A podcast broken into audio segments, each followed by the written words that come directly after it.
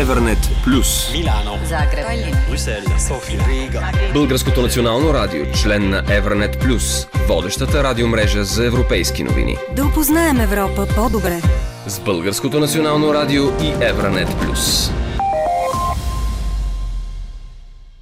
Шест месеца след началото на руската инвазия в Украина, военният конфликт продължава да засяга ключови сфери от живота на Европа на фона на енергийната несигурност преди предстоящата зима и поредицата от непредвидими обстоятелства. Все по-важен става въпросът може ли подкрепата на Запада за Украина да определи хода на войната. Именно този въпрос се разглежда в материал на Леа Маршал, публикуван в Evernet Plus News Agency, след като руските сили продължават да бомбардират украински градове и Русия вече контролира около 20% от територията на Украина и води стремителни сражения за да овладява нови градове, украинците от своя страна отчаяно се нуждаят от оръжия, за да оказват съпротива и да отблъскват атаките. Президентът на Украина Володимир Зеленски отправи такова послание към съюзниците в НАТО по време на срещата на върха в Мадрид в края на юни. Там участниците се ангажираха само да осигурят допълнително оборудване. Сега от отделните страни и членки зависи конкретизирането на тази подкрепа. Франция, например, обяви, че ще прати допълнителни военни материали на Киев.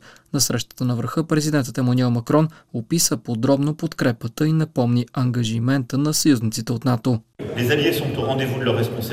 Съюзниците се изправят пред своите отговорности, както казах в Киев на президента Зеленски. Франция много бързо ще достави оборудването, от което Украина се нуждае. По-специално 6 допълнителни оръдия Цезар и голямо количество бронирани превозни средства, с които да се защити от бруталната агресия на Русия. Войната е тежка, както ни напомни президентът Зеленски, който говори на среща на върха. Ето защо нашия дълг е да го подкрепяме. Някои от нас настояха за това да подсилим възможно най-бързо доставките на оръжие и боеприпаси, необходими за украинската съпротива и възвръщането на територии. Но по време на своето обращение към западните лидери, събрани в Мадрид, Зеленски каза, че такава помощ няма да е достатъчна, като призова да бъдат изпратени и модерни системи за противоракетна и противовъздушна отбрана. В Европейския съюз някои започват да мислят, че може да се направи повече по отношение на материалната подкрепа за Украина. Един от тях е Густав Гресъл, старши политически сътрудник в офиса в Берлин на Европейския съвет за външни отношения. Според него сегашната подкрепа държи Украина във войната, но е недостатъчна, за да може страната да започне големи контраофанзиви. Някои съюзници биха могли да направят повече, казва той. Германското правителство, например, не успя да направи нищо с 60-те бронирани машини М130. Това бяха бивши превозни средства за артилерийско наблюдение, използвани от Бундесфера.